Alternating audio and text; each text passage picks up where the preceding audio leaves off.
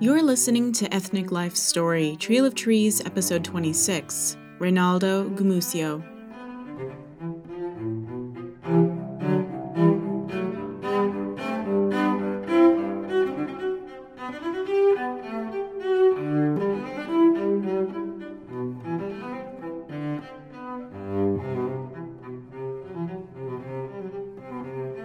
Ethnic Life Story, Trail of Trees is a tribute project started by Springfield businessman Jim Malden in the early 2000s. Then, more than a decade later, the project reached Friends of the Garden at Nathaniel Green Close Memorial Park in Springfield, Missouri. Black gum trees were planted in 2012 at the northern edge of the park and symbolize the legacy left by ethnic community leaders. Each tree stands for an Ozark citizen who has left a lasting positive impact on their community through service, generosity, and tenacity. Each story is maintained and immortalized by a story keeper who has volunteered to ensure the legacy of the storyteller lives on.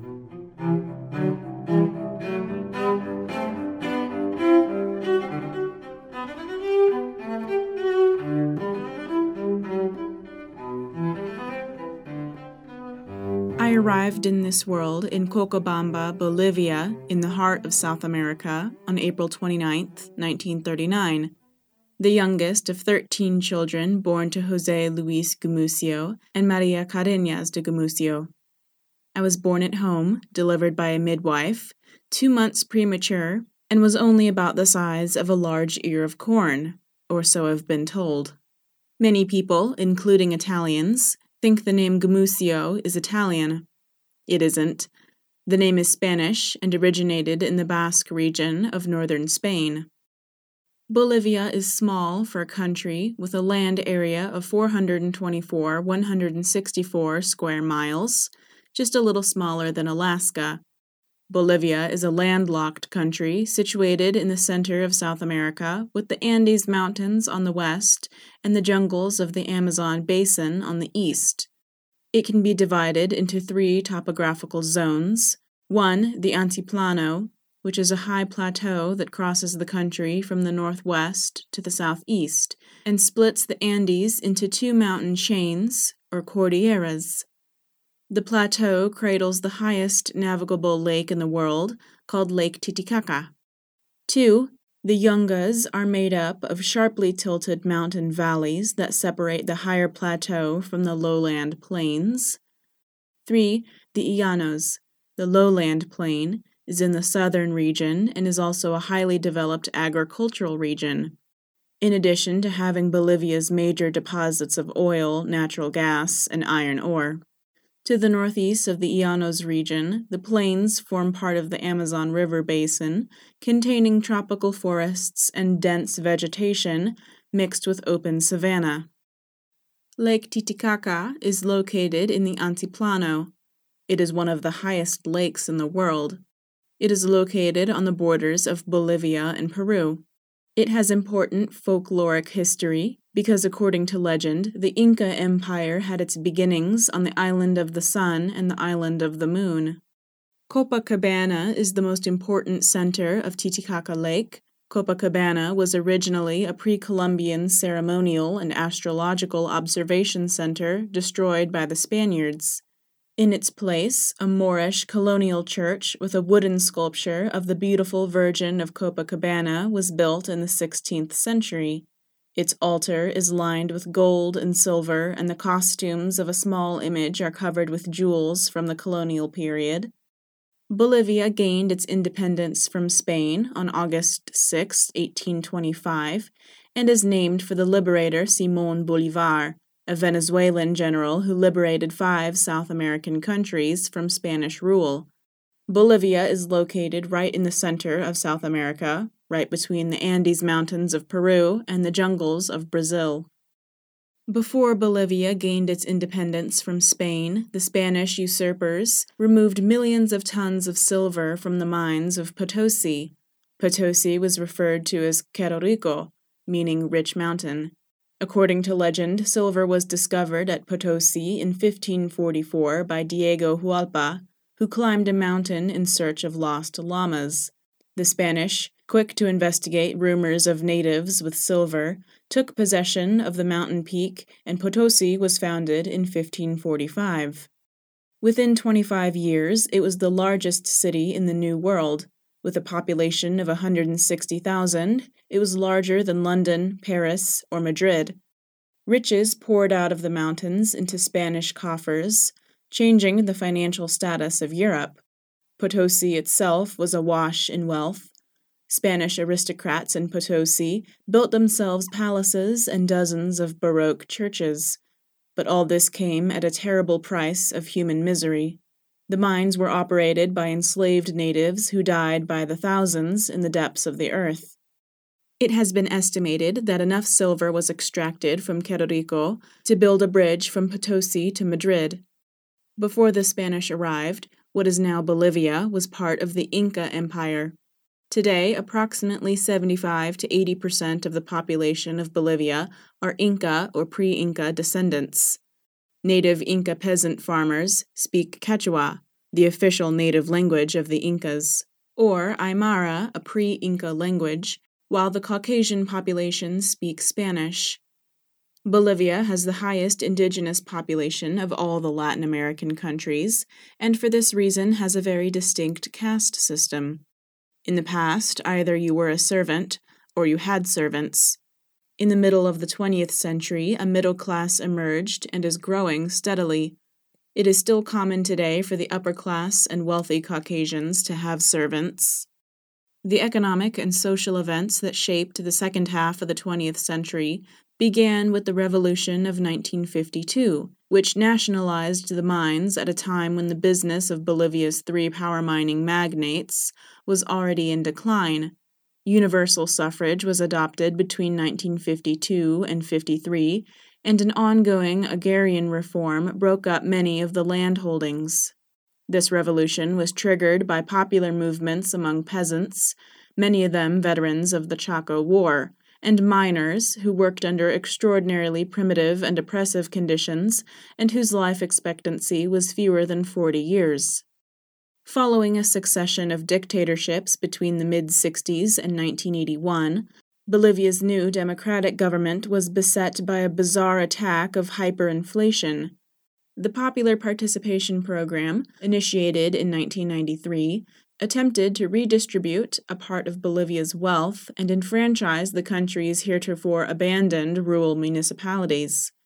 Bolivia's political instability and frequent military and civilian coups between 1964 and 1981 was a part of a general trend in much of South America.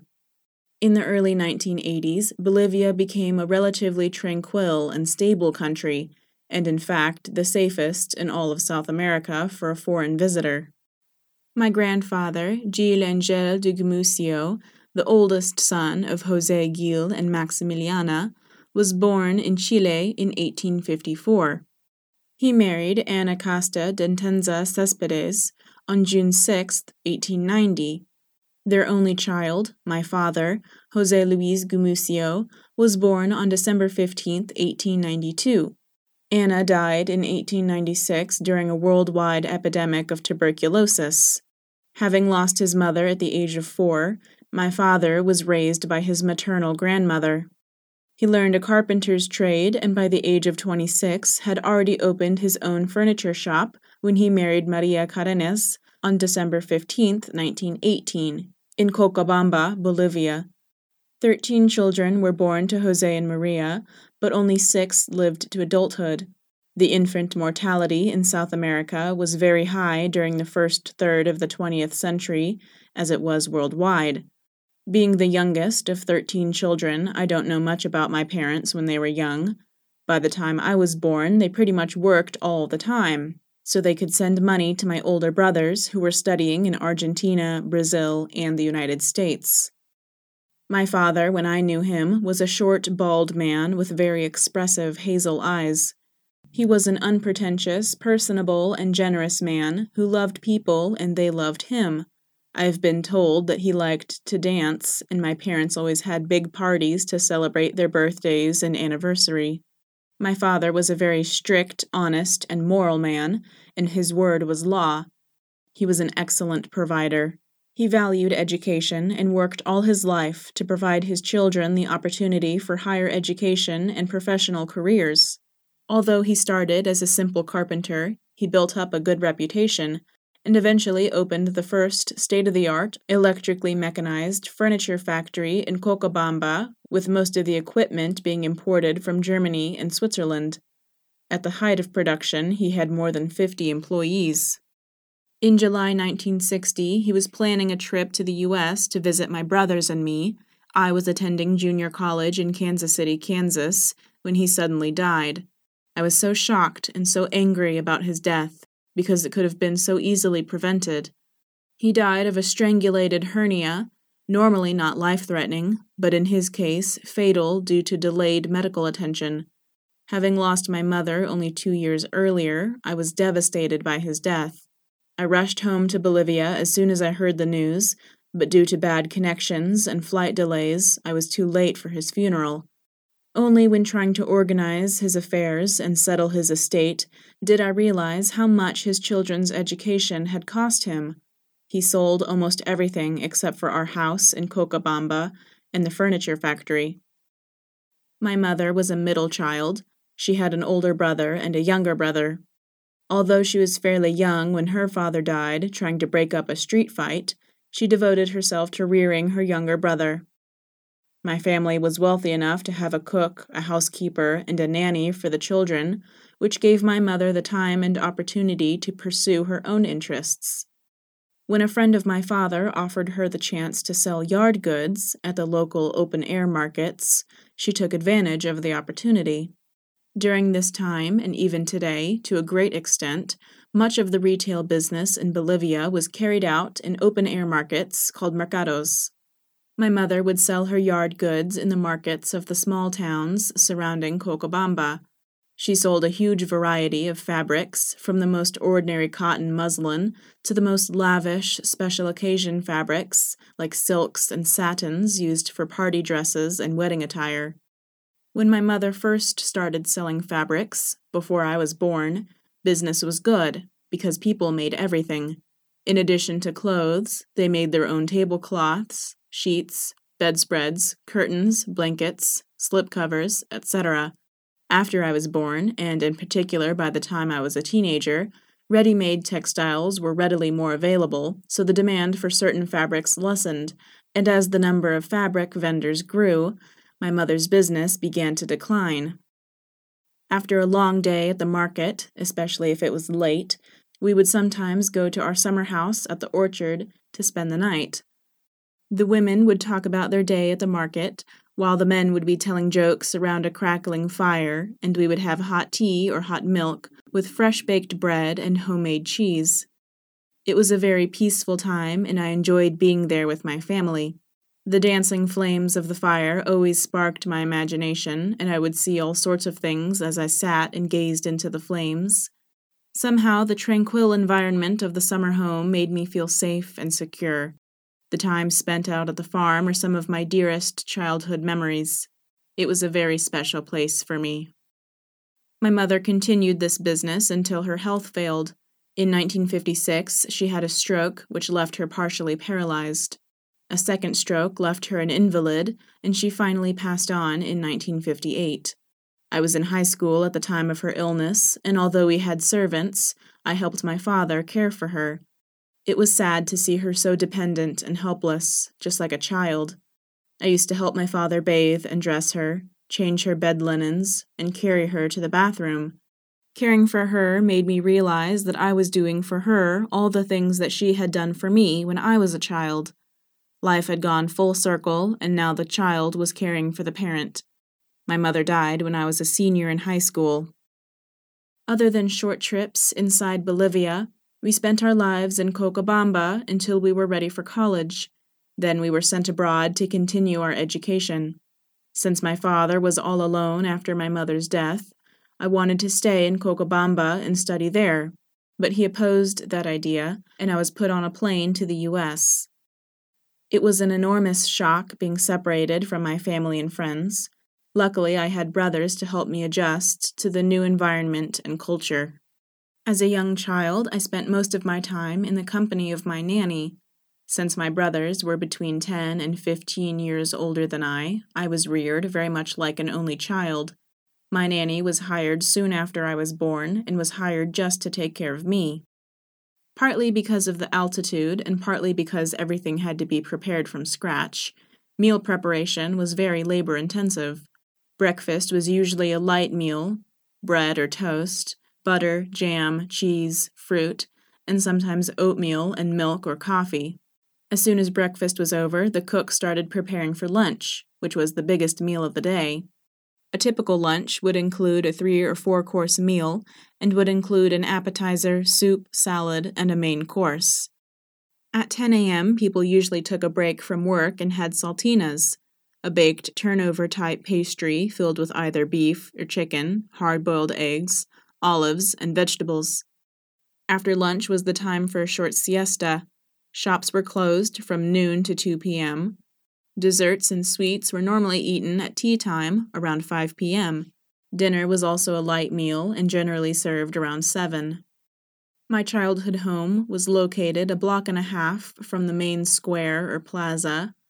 Homes of my childhood days were typical Spanish colonial style.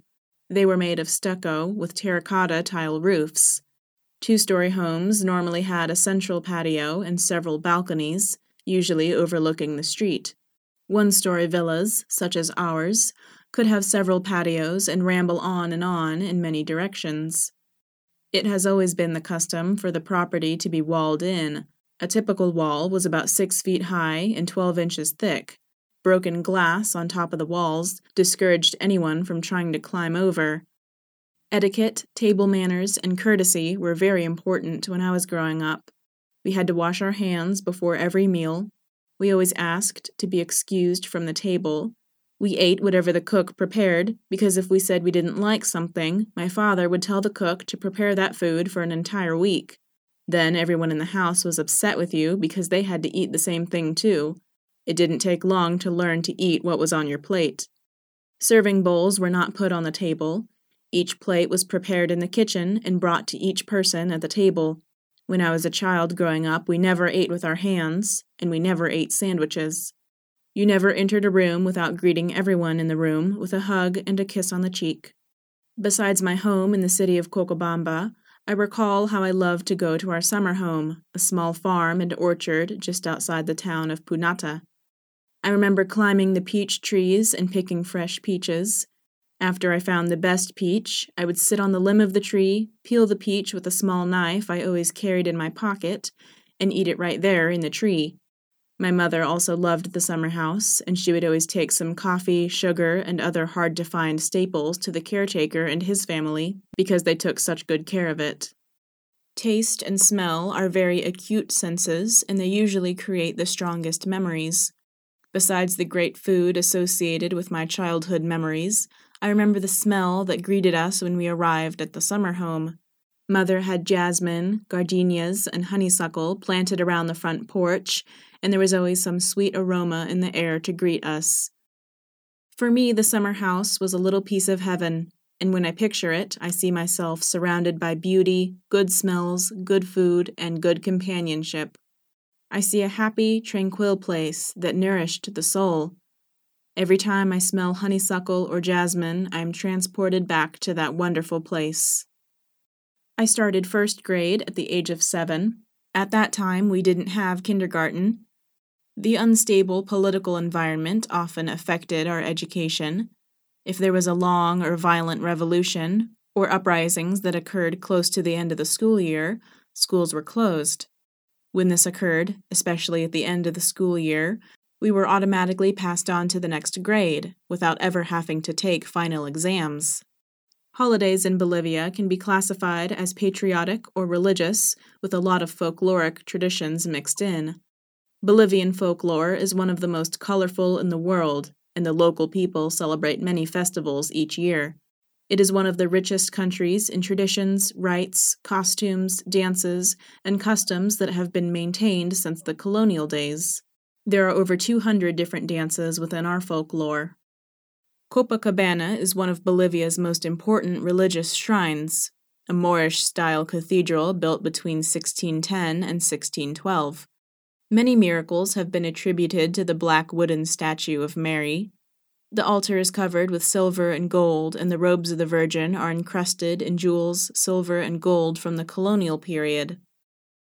During Holy Week, the faithful make a pilgrimage to Copacabana to climb the mountain known as Calvary. The climb to the top is about an hour or longer, depending on how much time you spend at the 14 stations of the cross that line the path. At Easter, many of the faithful climb the mountain on their knees or carry heavy stones on their backs as a sign of suffering and penance. Although I have fond memories of these fiestas and celebrations during my childhood, I also have some frightening memories. Bolivia, being a very unstable country politically, was always having revolts or military coups. There were also riots incited by the communists trying to gain a foothold in the country. I remember going out into the street after one of these clashes and seeing bullet holes in the wall surrounding our house and puddles of blood on the streets.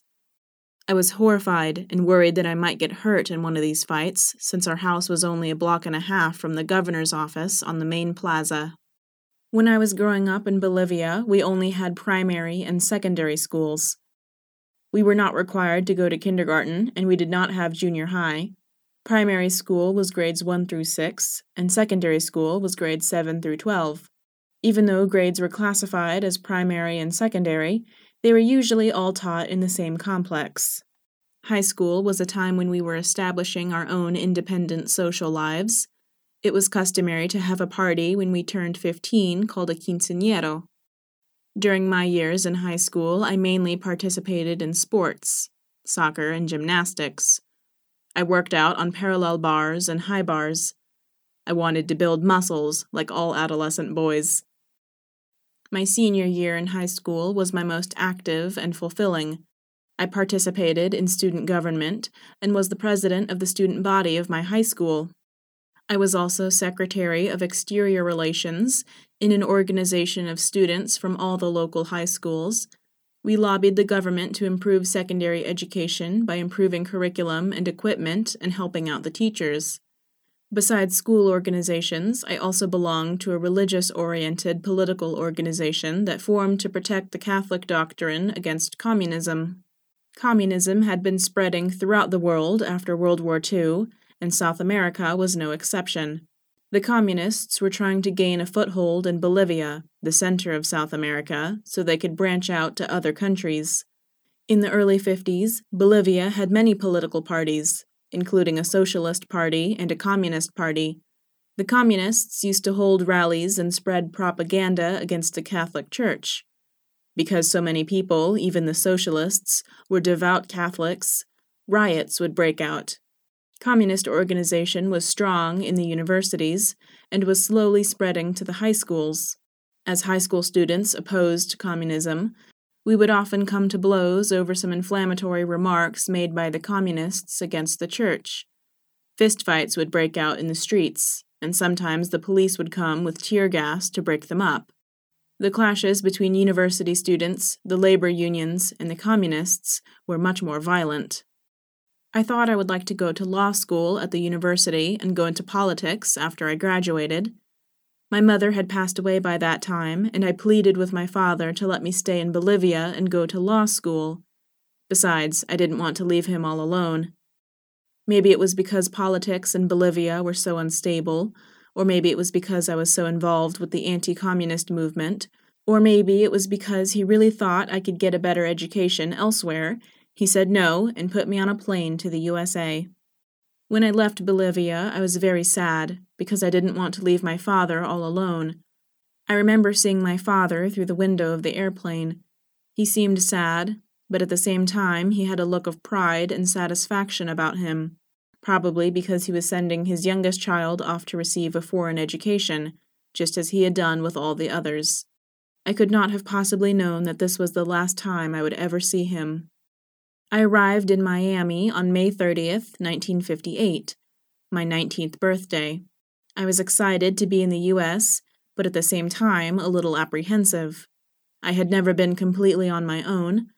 I was all alone, spoke no English, and was beginning a trip that would change my life. Little did I know just how much. My brother, Mario, was working at Bethany Hospital and helped me get a job as an orderly. I was making $1.25 an hour and made enough money to pay my tuition at Kansas City, Missouri Junior College, where I enrolled for English classes. My education was interrupted by my father's unexpected death. I returned to Bolivia in July 1960 and stayed until just before Christmas. After I returned to the U.S., I realized that my father's death had left me without money for my tuition, and I would have to earn the money for my own education. I worked 2 jobs and saved enough money to start school in the fall of 1961. I graduated from junior college in 1962. I worked and attended college part-time until 1965, when I got a full-time job at Chemagro Corporation as a research technician. I also married in 1965, and our first son was born in 1967. I finally graduated from the University of Missouri at Kansas City with a degree in biology in 1968. It took me 10 years to get my degree. There were times when I thought it was too demanding and that it would be a lot easier just to quit school and work full-time.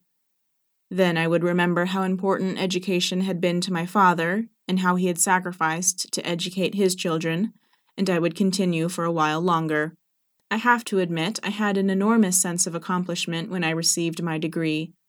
I also realized that if I could persevere this long to get my degree, that I would accomplish anything I wanted.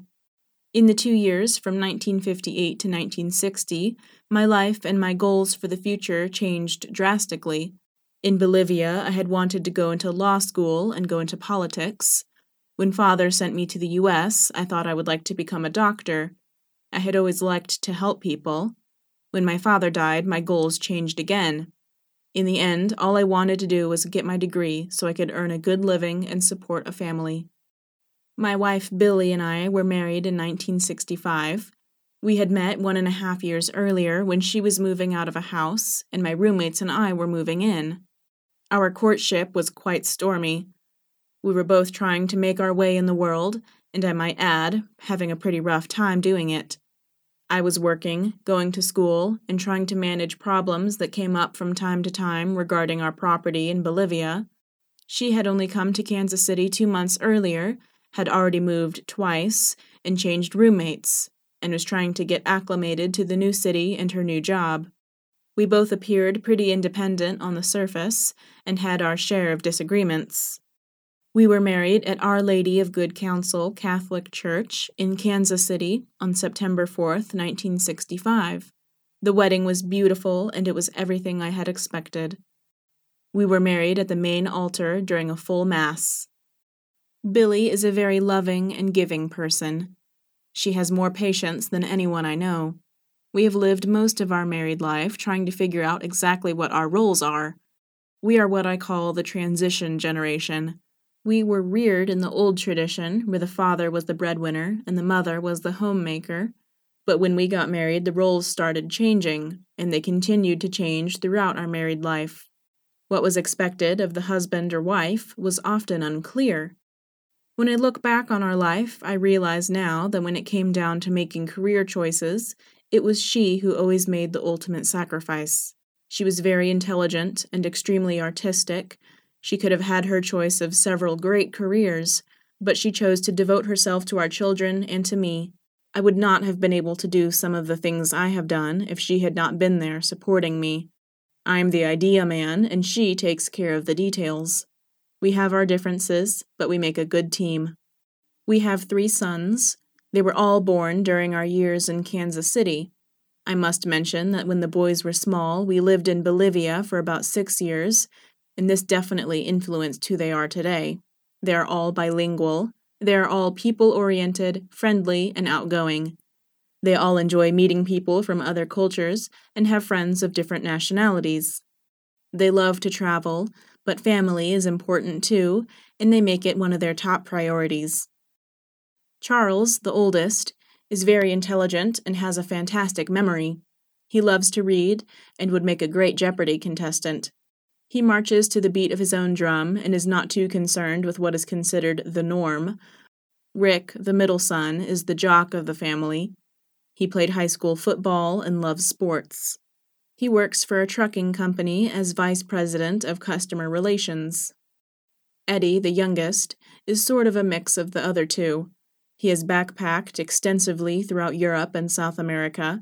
He works as the manager of a music department in a retail store so he can pursue his love of music. Most of the events that greatly affected my life were unexpected, but I must say that one of the most pleasant was the chance to return to Bolivia in 1976. I was offered a position to work with Aquila, a company formed under the Andean Pact of 1969 to manufacture pesticides in Bolivia.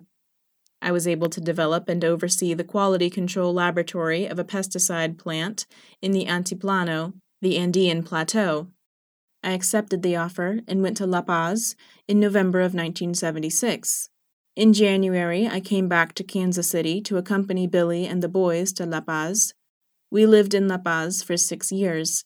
The opportunity was a twofold blessing. First, I was able to work in my country on a project that would be of enormous economic benefit for my countrymen. Secondly, my wife and children had the opportunity to experience firsthand the culture and environment of my youth. Actually, Billy and the boys adjusted to life in La Paz much easier than I did. Maybe my expectations of returning to Bolivia were unrealistic, clouded by my childhood memories. Or maybe it was due to the fact that when I left Bolivia, I was a youth, and now returning as an adult with the responsibilities of a family. Or maybe it was the apprehension that my family would not like Bolivia. Whatever the reason, I had a much more difficult time in the beginning than they did.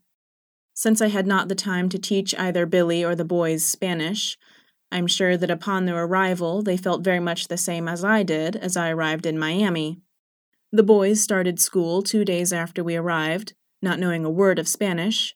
What a shock it must have been. They all adjusted quickly and picked up the language within a few months. They soon came to love the country and the people just as much as I did. Most of all, they loved the food. On the surface, Bolivia had developed a great deal since I left, but where it truly counted, in the political structure and the educational system, it was pretty much the same Bolivia of my youth. Communism was no longer a threat, but power-hungry, greedy politicians were. After 6 years, the pesticide plant had failed to materialize, and my dream of doing something worthwhile for my country was unrealized. Due to a failing economy and aging children, we decided to return to the U.S. in 1982. However, my family loved Bolivia, and I think they considered it their home just as much as I did. That meant a lot to me. Since it had been more than 3 years since my last trip to the U.S., my visa had expired. First, we applied for a new visa. Then, in June of 1982, we sent the boys to Springfield to live with Billy's parents. We had decided we did not want to go back to Kansas City because of a rising drug problem in big cities, and also because the Kansas City school system was having a lot of problems. The boys were 15, 12, and 10 when we put them on the plane to Springfield in 1982. When I saw them board the plane early that morning, I instantly recalled my trip to Miami and recalled my father standing there seeing me off. Now I was the father, and I was sending my children to the States, and who knew how long it would be before I would see them again. I finally received my visa in August 1982, and we packed what we decided to keep and came to Springfield. I felt confident I would be able to find employment in Springfield because I had worked in the field of pesticides for both Chemagro Corporation and Aquila. I also worked for Kansas City, Missouri Water Department for 7 years as a laboratory chemist. In September of 1982, a taste and odor problem caused by a high concentration of algae in McDaniel Lake provided the opportunity for a part-time position in the laboratory of Blackman Lab of City Utilities Water Department. I worked there part-time until April 1983, when I became a full-time employee. We came to Springfield in August 1982, really not knowing what our future would hold. We had family in Springfield. The school system was highly rated, the drug problems were minimal, and it was a lovely city with lots of trees, close to lakes, and really not that far from Kansas City, so we decided to give it a try. This was the third time in our life that we had started over, and we knew it would be difficult, but we were confident that we would make it. We loaded up our belongings and started out toward Springfield. We were so looking forward to seeing our boys. It had been almost 2 months since we had sent them to live with their grandparents. They had been enrolled in summer school, and we were anxious to see how they had adjusted.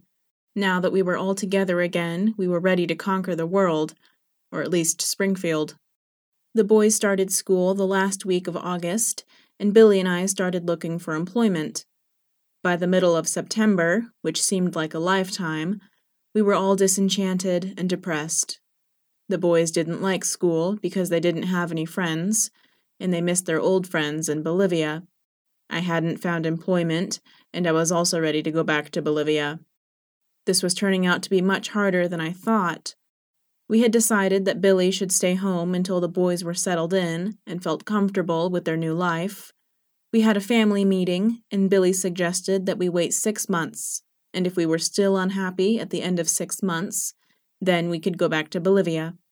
I think she knew we wouldn't want to go back after 6 months, but I also know that she would have gone willingly if we had decided to do that. Although the boys were all born in Kansas City, they were pretty young when they went to Bolivia, and that's basically all they remembered.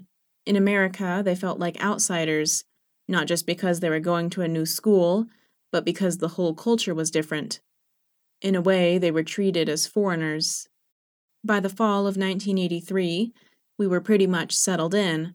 No more talk about returning to Bolivia. The younger boys had joined Boy Scouts, and everyone was doing well. Billy went back to work, and we bought a house. I was eventually inducted into the Boy Scouts as an assistant troop leader. I never had much camping experience, and I learned right along with the boys. I worked, Billy worked, the boys went to school, and we enjoyed life in Springfield. I would have to say my experience in Springfield has been happy. I have encountered very little discrimination, and most of the people I have met seem to like me.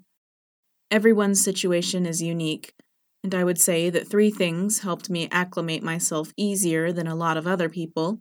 The first is that I came to the U.S. when I was young, when I was very adaptable. The second is that I received part of my formal education here, and the third is that I am married to a North American. I think people who immigrate with a family have a much harder time than I did. Because of our unique family background and our love of knowledge and new experiences, I feel that we have given our children a more tolerant perspective of the world. Being a Hispanic father of 3 all-American boys is a unique experience in itself. Since they have grown up, they have all had the opportunity to travel and meet people from different cultures and different religions in their life. I'm looking forward to my retirement. Hopefully, Billy and I will have a chance to do some major traveling in Europe, Asia, and Australia. I feel fortunate now to have some time to do volunteer work and help with less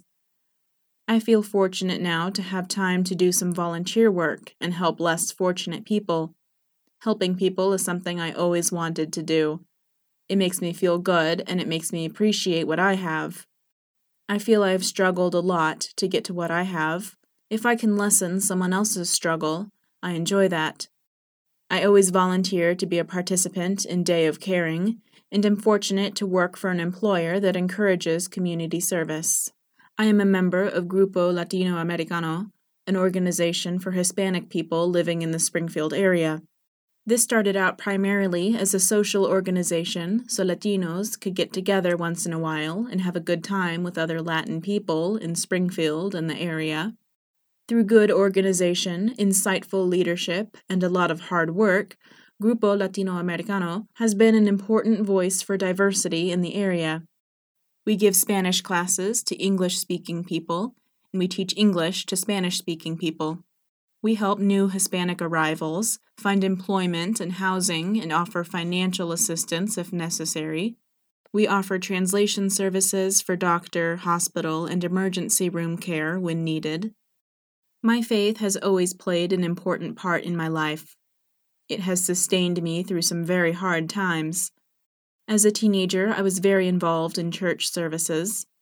After coming to the U.S., I attended services, but somehow never seemed to have enough time to actively participate in church-sponsored groups or activities. Now I have more time to devote to the church by taking an active part in the services, usually at 11:30 Mass, as either a greeter or a Eucharistic minister. On Saturday mornings, I conduct scripture study at the Federal Medical Center for the Spanish-speaking inmates. Most of all, I enjoy spending time with my grandchildren who live here in town. They are a joy, and they really keep me on my toes. They like to go for walks in the woods, and we find all kinds of creatures and flowers that they have to bring back to the house for Grandma. When I retire, our big project will be to build a treehouse. They have really been a blessing in our lives. They keep us young, and they keep our minds sharp. I look forward to seeing them grow, and I hope I will be around to dance at their weddings. My mission in life was always to fulfill my father's dream and get a good education. When I succeeded and received my B.S. in 1968, I think that was one of the high points of my life. I had seen how hard he had worked and how much he had sacrificed to educate his children, and even though he died right after I came to the U.S., I wanted to succeed for him. This dream kept me going and sustained me through a lot of hard times. Then I got married, and my mission changed. My new mission was very similar to the old one, but this time it was for my own children. I worked hard so that they would have the opportunity for a good education. I wanted them to know my background and appreciate my culture. I am grateful to my loving wife who supported me, encouraged me, and helped me to accomplish both of these goals in my life. I have lived in different cultures. I have struggled to accomplish dreams of both my parents and myself. I have tried to provide opportunities for my children so they can appreciate people of different cultures and be tolerant of life. However, the most rewarding aspect of my life has been to be a part of a family who loved me. My parents, my brothers and sister, my wife, my in-laws, my children, my daughters-in-law, and my grandchildren have all given me their unconditional love and support. Whether I succeeded or not, I always knew that I was loved. I think we have made great strides in accepting cultural and religious diversity. I hope that future generations will continue the integration of different cultures into their lives. When we reach the point that we can accept an individual for who they are, their likes and dislikes, their ideas, dreams, and actions, and not even consider where they were born, then we will be truly diverse. I hope this comes sooner rather than later, and I hope it comes without a lot of war and bloodshed. We often feel that we are insignificant and cannot change things around us. If we are good parents and educate our children to be good citizens and to be tolerant of cultural diversities, they in turn will pass this on to their children. Then we will have made a difference. By educating one person at a time, we can overcome the hate and mistrust of ignorance.